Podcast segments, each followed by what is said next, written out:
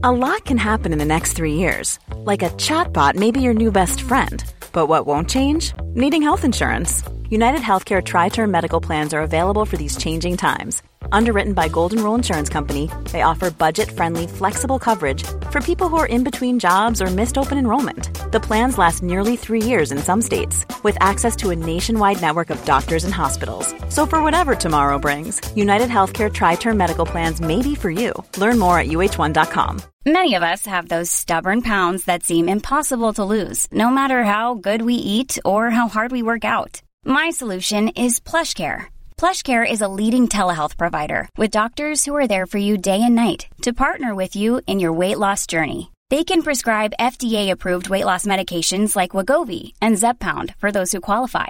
Plus, they accept most insurance plans. To get started, visit plushcare.com slash weight loss. That's plushcare.com slash weight loss. Hello, everyone. Welcome to Dan Snow's History Hit. Got a treat for you today. We've got more Indian history, uh, history from the subcontinent. We've got Priya Atwal talking about the Sikh Empire, the rise of the remarkable Sikh Empire. In the 18th century, ever since the death of the mighty Aurangzeb, the Mughal emperor, uh, India was fragmenting.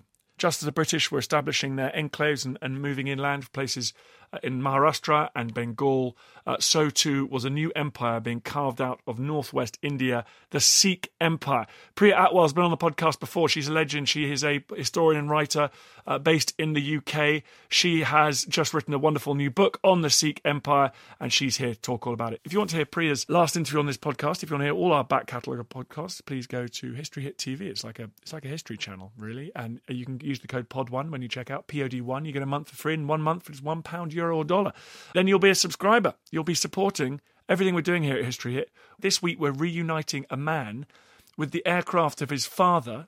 His father flew in the Second World War. His father was killed during the Second World War. The aircraft survives. We've discovered it exists. We are reuniting a gentleman with his father's aircraft. He has not seen it. He does not know it still exists. And 75 years on, we're going to reunite them. That's all thanks to you. That's all thanks to you, subscribers for supporting everything we're doing. So thank you again. In the meantime, everyone, here's Priya Atwal. Enjoy.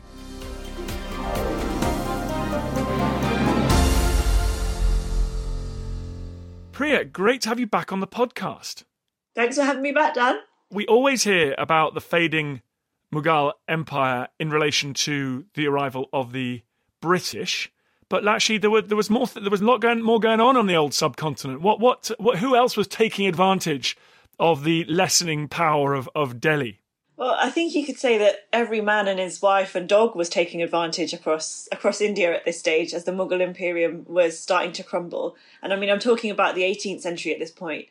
And it's interesting because in, in a lot of British colonial historiography, you you tend to see this period described as one of just utter chaos.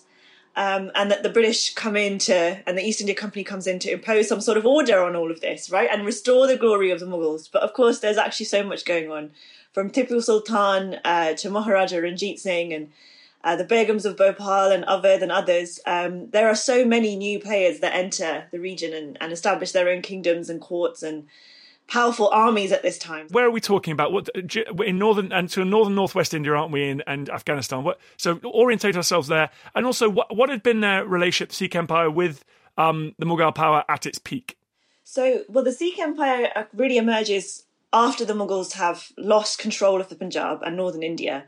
Um, it's the Sikh misls, the the kind of warrior bands that emerge after the death or or soon after the death of Guru Gobind Singh, the last Sikh guru and they are the ones that really take on the remnants of Mughal power in the Punjab and crush it, as well as Afghan invasions that are coming from from Central Asia uh, to dominate the region of the Punjab, which is an incredibly fertile, lucrative part of northern India. And essentially, the, the Sikh kind of these little these little tiny warrior bands that start off as almost you know running a kind of guerrilla warfare against the Mughal administration and also the Hindu princely states that are the small hill states that are in the Punjab hills um, they, they, the Sikhs take them on and they try to establish a much more egalitarian, religiously based society, essentially.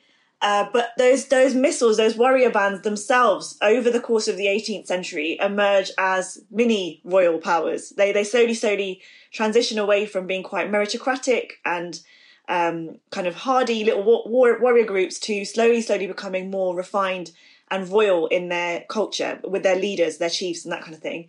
And then essentially, you see these Sikh figures starting to adapt and adopt the um, the older Mughal ruling ruling culture and the older Rajput ruling culture, and essentially setting themselves up as mini kings. And from there, you see the young Ranjit Singh emerge, who wants to combine all of the territories and powers of these former misls and set up an empire. And why do uh, the Mughals lose control of Punjab? Is it because of Sikh power and Afghan power? Is it a push or a pull? Oh, it's in a way, it's many factors over the course of about a good century or so. But it's yes, it's it's the Sikhs, it's the Afghans, and also other local kind of more nomadic tribal warrior groups like the Rohillas and the Gujars. They and and and I guess you could say the Maratha Empire as well. Um, all of these groups, big and small, there's they're they're all pushing and pulling at the fabric of Mughal power, and essentially it just rips apart. It's the Afghans come in and just knock them out with massive sucker punches every every few years, and then the Sikhs are kind of chipping away on the ground, if you see what I mean. And then when you add in the Maratha Empire that sucks out the resources across the rest of northern India and takes control, the Mughals just aren't left with much to ground to stand on, essentially. But there's, there's, I must admit, their symbolic and their cultural power lives on, and that does continue to influence and um, what's you know Sikh conceptions of politics as well. You know, the, the Sikh gurus engage with this; they don't directly rubbish it or throw it away. They they engage with it and they subvert it in their own political culture. So it's very much there. Now, is Sikhism is a is a religion. Is it is it quite ethnically Punjabi? Was that was there a, a, an ethnic dimension to this empire building, or or were they happy to make converts wherever they found them? It's it's a bit of both actually. Um, it's definitely. I mean, it grows out of you know the the Sikh, uh, Sikhism. The cradle of it is the Punjab, and you definitely see that the local culture influences the more sort of martial aspects of the faith as it develops. You know, against Mughal power into the sort of beginning of the 18th century um, with the, the creation of the Khalsa, the military sort of warrior warrior brotherhood that the last Guru Gobind Singh sets up. Um, but at the same time, as you as you kind of get into the politics of how this empire is built and the the real importance of kinship networks to bring together different Sikh chiefs, Sardars as they were known, and kind of get them to encourage them to work as allies and um, as kind of military comrades in a way.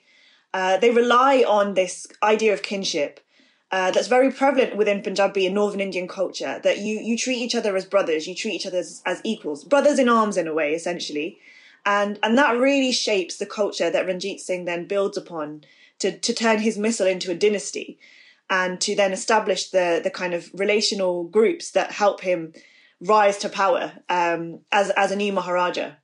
And is there tension within Sikhism as it transitions from a, a kind of religious idea and, and religious practice into an imperial structure? Well, it's interesting that it's not Sikhism that's transitioning in this sense. It's it's how different interpretations of these, you know, of these royal figures or these newly emergent royal figures, how they interpret the legacy of what their faith and their history has left them to to give them a new political mileage to to claim royal power. And I mean, I think we're still, as Sikh historians in particular, are still trying to grapple with what what the political legacy of, of the gurus were and and was you know there's a there's a debate that I touch upon in the book that the 18th century period should it really have should Sikhs have, have created some sort of republic? Would that have been a closer you know cut to the to the ideals of the gurus and and the very um, egalitarian radically egalitarian vision that they were setting up? Or was this sort of really enlightened type of monarchy actually the way to go, right? And and the idea of a really humble king who would lead um, his or her servants to to greatness in a way, and uh, moral greatness as well as you know prosperity within society. Um, that would enable Sikhs to rule over a diverse population as well. We ha- we can't forget that Sikhs were actually minority in the Punjab at this time. That the Hindus and Muslims were in a much greater majority. So what does that mean as well to establish Sikh rule over such a diverse population? It's a complicated factor. They were definitely willing to um, and encouraging more people to convert into the Sikh faith, but at the same time, it's not necessarily a proselytizing religion in a direct sense. It was just thought that you know the ethics of it would draw to pe- draw people in, the egalitarianism of it would draw people in, and it does. It drives people in in droves.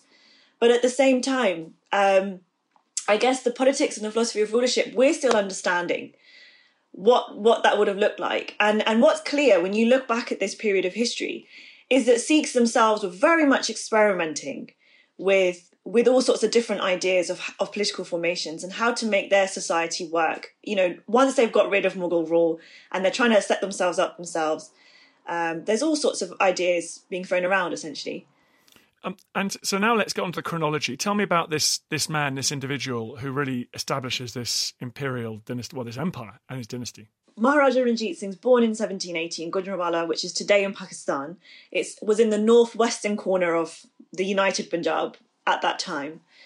And he's born as the sort of second or third generation of a, of a young chief of what's known as the Sukerchakia Misl. So one of those warrior bands that we were talking about earlier. And there were 12 of them, Sikh led warrior bands at that time, uh, towards the end of the 18th century. And actually, Ranjit Singh's family Misl was one of the smallest but they were quite mighty, I have to say. Um, and because they were right on that northwestern fringe of Punjab, they were at the heart of fighting against the Afghans, dealing with those invading kind of Afghan Pathan uh, clans and troops that were regularly crossing back and forth in and out of the Punjab. And essentially, um, you know, his his father and his grandfather had already built up quite a significant patch of territory that was quite lucrative. But this territory, remarkably, is is so um, heterodox. It, it's it's a Sikh warrior caste ruling over uh, Muslims, Hindus, no doubt a whole bunch of um, Afghan and, and, other people. Like it, it's so. And do you think homogenous villages nearby the ones, or, or completely intermixed within communities? You would have been very intermixed. You would have had villages that were very intermixed with lots of different communities living side by side. But then you also would have had quite nomadic groups passing through as well, especially in the more hilly regions. Um, so yes, absolutely, mixes of uh, different castes, different communities, people of different ethnic backgrounds, and essentially they would have been ruling over a cluster of of several several of these types of villages, and sort of drawing. I mean, it, it's interesting as well in that these kind of Sikh chiefs at this time were were kind of being exhorted by their community to recruit only Sikhs into their warrior forces, but at the same time they were where where they needed to or where they're available, picking up you know Muslims or Afghans from the pool of military labor that was available. So it's it's actually a very creative, very fluid time for these kinds of um, intercommunal relations. And, so go on. So okay, I interrupted you. So he, they're ruling over. It's very lucrative. They're making money. They're making money. What protection money, taxation in in return for defending people against these uh, many many enemies. Absolutely. So the, the protection money known was known as Rakhi. That this the Sikh misl um, chiefs would collect almost like a form of tribute, basically, from the local populations that they were um, effectively now ruling over as a form of tax. But then they would also raid and loot and pillage, you know, neighboring territories that were held by enemy groups or whatever, and and and, and take wealth from them, or or essentially capture those villages. So, as I said, it's a form of guerrilla warfare that they're engaging with at this stage. But slowly, slowly, it becomes as their power expands, particularly Sukerchakia Misl and others, they start establishing a more settled form of administration, rudimentary still, but tapping into the old Mughal administration at the very local level and and setting up their own mini mini mini kingdoms that you know and then there's 12 of them of course spread out across across the, this region of northern india and punjab. And and so he would have just been a warrior from the cradle. I mean it's just unbe- unbe- unbelievably able on the battlefield. Well, this is it. I mean, the, the, the story that his um, later his Persian chronicler Sohan Lal Suri really uh, captures is how, at the age of ten, the young Ranjit Singh. I mean, I think we have to add for a certain amount of romanticism, even at that time, around him. But at the age of ten, he's recorded as having gone into battle when his father Maha Singh falls sick, and how you know he's he's so brave and he's he doesn't think about he doesn't let himself get worried that his dad might not survive. He just goes into it and does his duty and and in the course of this battle, um, Maha Singh does die, and Ranjit Singh inherits the chiefdom of the Sukerchakia misl. and it's just this idea that yes, he is the young born warrior, and he's he's ready at the age of ten to take on that responsibility. I mean, the mind the mind boggles, uh, and somehow he um, somehow he survives, and indeed thrives, and welds this empire of all these disparate groups. Absolutely, and well, I think the thing we have to bear in mind is that although all of these 12 groups have got their own territorial patches, as it were, and they've got this very heterogeneous society that they're um, ruling over, and it's meant to be a part of a united whole. This this idea of the Khalsa combined and, and establishing its rulership, its Raj over the Punjab. There was a lot of, you know, competition amongst them all, and territory was constantly exchanging hands or, or being grabbed off one another as well. And so, I mean, Ranjit Singh's often credited with bringing order to this system and by establishing his rule across the whole of the Punjab by uniting it. But of course, there's a lot of politics within that. In, in, that, how did he manage to establish his writ over everybody? And of course, it's incredible talent and grit and and foresight, I think, to bring to bring that level of control over the Punjab. But it we we have to ask questions, I think, of how did he how did he do that and and what tensions did it throw up in the process? And I've tried to then look at it holistically within within the book because he he could be a bit of a bully boy at times i think but he was also as you know definitely this this hero of punjab. So it's a it's a very nuanced picture that i've tried to play with.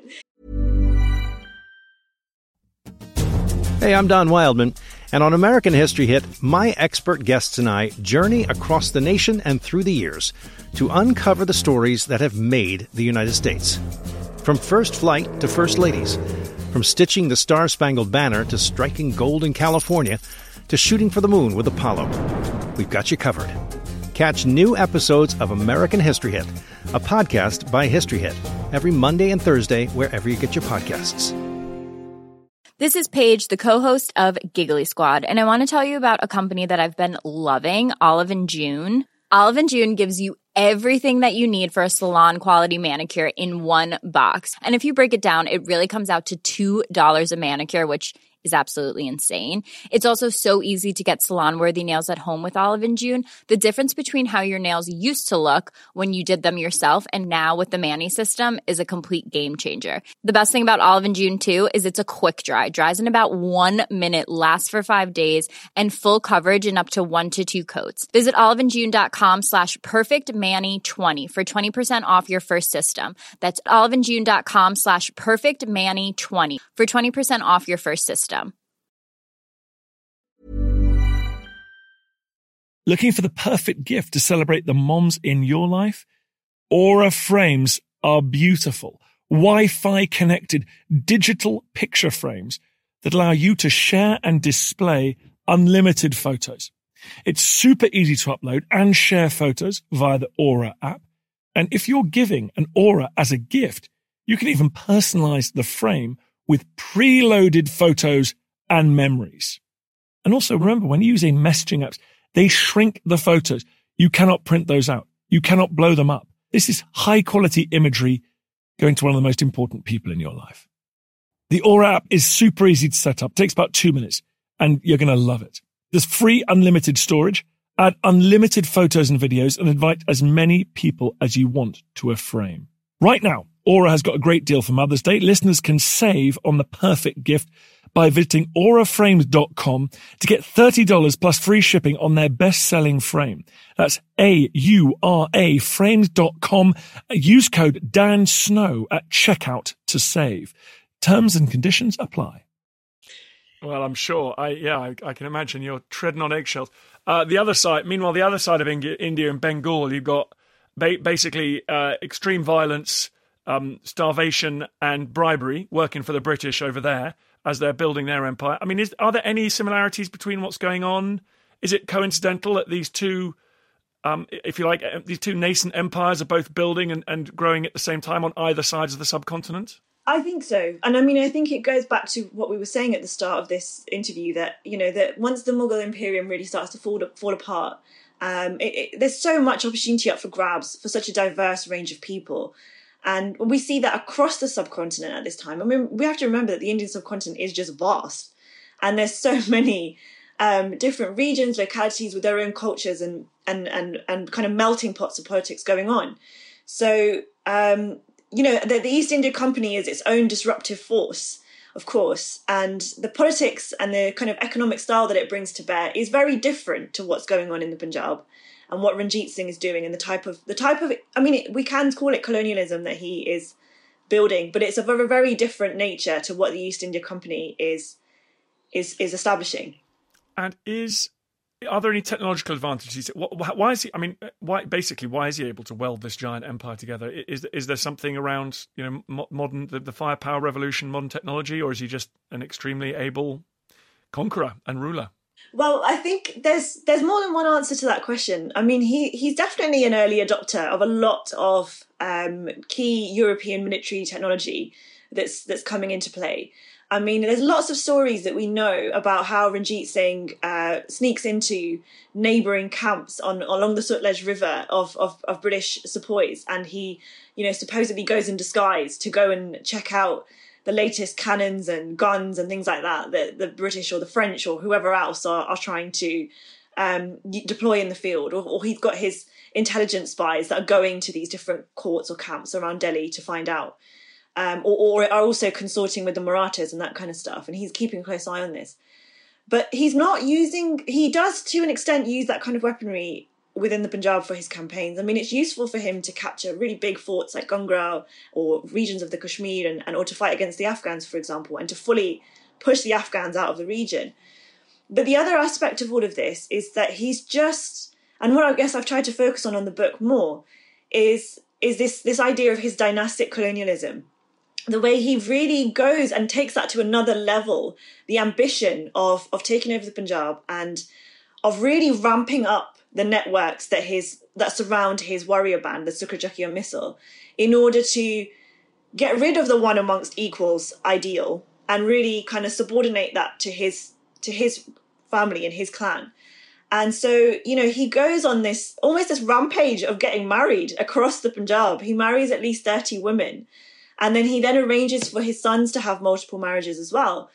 And you might not think that that's actually a big deal, but really it's a massive change from what the previous cohort of Sikh chiefs had done. Most of them had only married a couple of women of similar backgrounds and they'd, um, you know, used those kind of alliances, family networks, in-laws, that kind of thing to, to just keep control over their territories. But there's something in Ranjit Singh's psyche, it seems, that he just is so ambitious that he wants to push aside all of that older generation of allies and to build something new and build something that's much more uh, dramatically imperial. Now, what is his attitude towards coming back to this idea of religion? He does. He, he doesn't. Sikhism is not something that is imposed on these peoples that he's conquering, is it?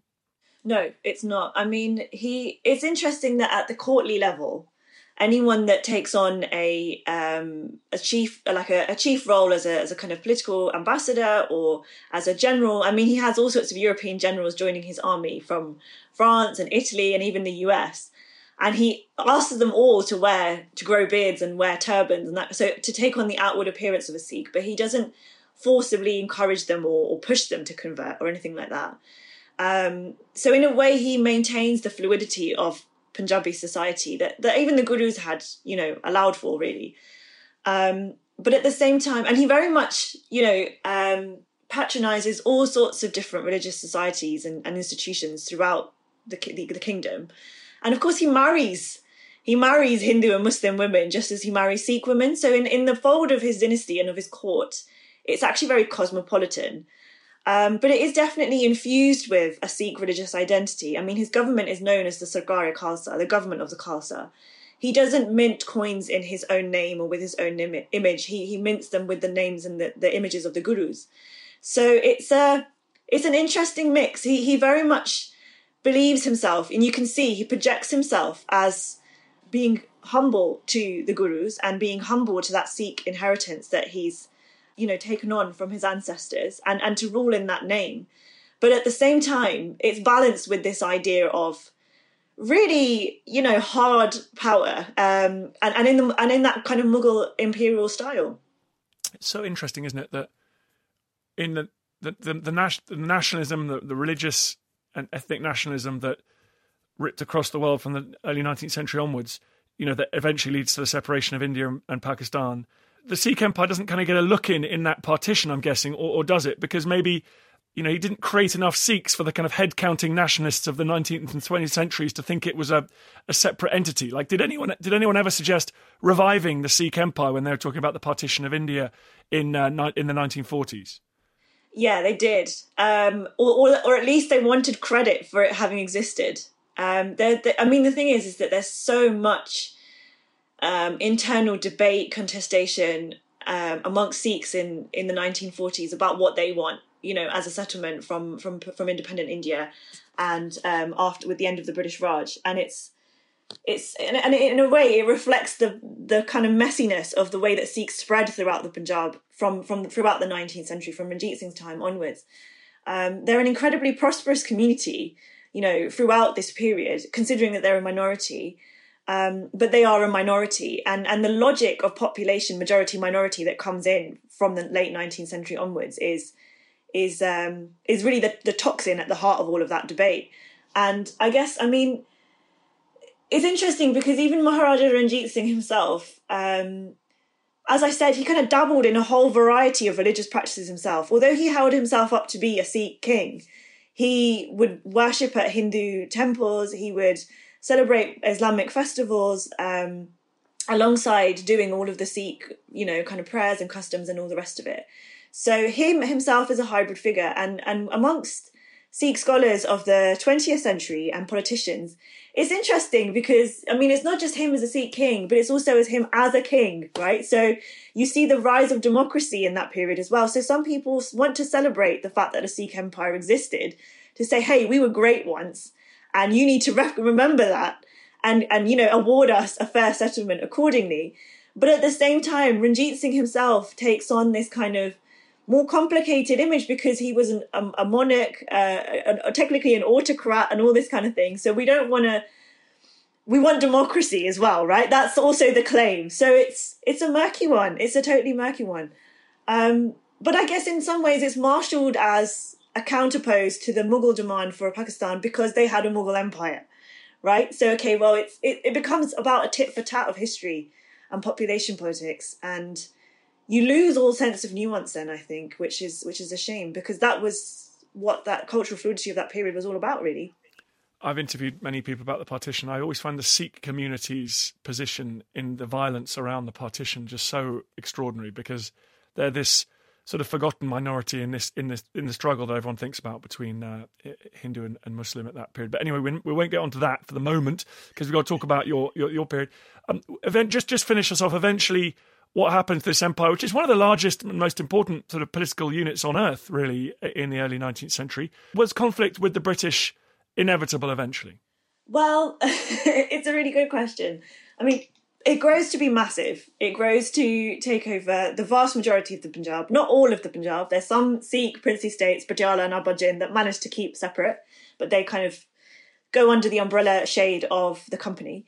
Um, and Ranjit Singh then expands it throughout the north of the Punjab into nibbling away at bits of Afghanistan, nibbling away at bits of Tibet, you know, around Ladakh, and it takes over Jammu and Kashmir, all of this kind of thing.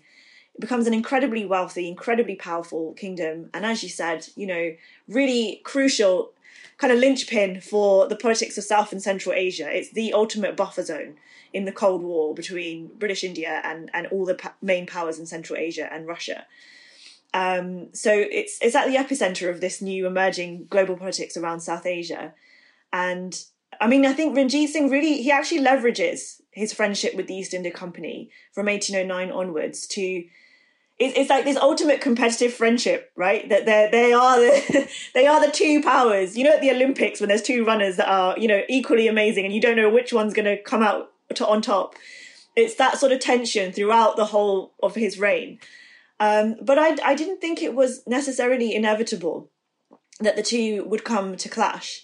Um, but I think what happens is is that it's, I think the, the mistake that Ranjit Singh makes, or or perhaps maybe it wasn't a mistake, it was just, you know, a hope that it wouldn't it wouldn't go wrong. Is that he puts a lot of faith in the fact that he builds a strong relationship between the company and his successors. And in that case, the company really aren't as invested in his successors as they were in him. They see they actually see him as this kind of fairly useful oriental despot type figure, but they really don't value his heirs and successors in the same way. And and that's where you see the tension involved um, very quickly within 10 years of his death. Um, all sorts of kind of fighting and um, politics start to come to the fore, and you end up with an Anglo-Sikh war in uh, in 1845, and then again in 1849, and the kingdom being taken over. And I think it's only when particularly when um, the East India Company's resident Henry Lawrence gets involved directly in the affairs of Lahore as as a resident, that you really see a problem. Um, because he's he doesn't understand the political culture of the Punjab as much as he claims to. He's written books and articles galore and claims to be the expert, but he imposes this very idealized vision of, of royal culture on the Punjab that doesn't fit with with any of the dynamics that actually exist. And that's where I think it becomes a bit more inevitable that this kingdom would have fallen because its own natural organic way of doing things is all messed up. Priya, this is that is so fascinating stuff. What is your wonderful new book called? Royals and Rebels: The Rise and Fall of the Sikh Empire. Is it hard writing Sikh history? I think it's um it's hard as a Sikh. Are you are you a Sikh? I am a Sikh, yeah. Um I mean it's it's hard because I don't know for for a number of reasons really. I mean, you you I've grown up with so many of these legends and so many of these stories and and it's interesting because often it's a Sikh versus British or you know that kind of thing. And when you get into your own history, um, you know, and it, I guess it's the same for anybody really, but when you those mythologies get busted and you start looking at the at the more gritty aspects of things, I think it's it can be difficult. But also, I think because Sikhs are a minority, and they're not only a minority in India but also around the world, um, we cling on to those mythologies more strongly than than a lot of others, perhaps. And that that can also mean that writing your history can be quite emotionally and politically fraught. Um, so that's something that I've always struggled with. But I've also once realized that you know it's a good struggle, it's a healthy struggle because you'll you'll get so much out of it, and it's good to share that with people. And and it, actually a more holistic, richer, deeper understanding will be more empowering in the long run than a romanticized, half baked one. Definitely, but I have had a lot of interactions with Sikhs, both in India, but also like friends, dads growing up, and they they as you well know, when they shake you by the hand, they look into your soul and they tell you that the Sikhs are the greatest martial race on planet Earth who have never lost a battle. And you just stand there and go, to- yes, got it, sir. Absolutely got it. I mean, you don't want to mess with it. You don't want to mess with a Sikh military history fan. no, no. Oh I wouldn't either, to be honest with you. I'm not a Sikh military historian myself. I'm a gender historian and a culture historian. But yeah, no, it's always an interesting conversation. Yeah, well, it's an amazing, an amazing, amazing tradition. Um, okay, so th- well, thank you very much, and very thank you for coming back on the podcast, and very good luck with this book. Thank you so much, Dan. Take care.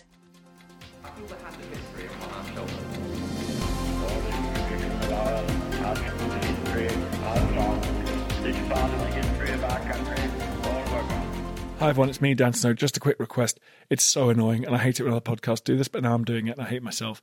Please, please go onto iTunes, wherever you get your podcasts, and give us a five star rating and a review. It, it really helps, basically boosts up the chart, which is good. And then more people listen, which is nice. So if you could do that, I'd be very grateful. I understand if you don't subscribe to my TV channel. I understand if you don't buy my calendar, but this is free. Come on, do me a favor. Thanks.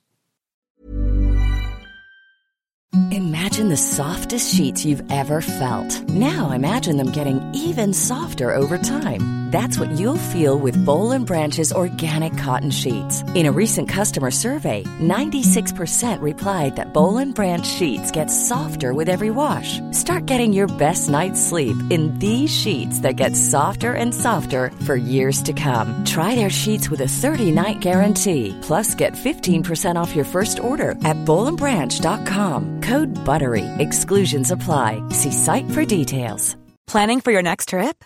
Elevate your travel style with Quince. Quince has all the jet setting essentials you'll want for your next getaway, like European linen, premium luggage options, buttery soft Italian leather bags, and so much more. And is all priced at 50 to 80% less than similar brands.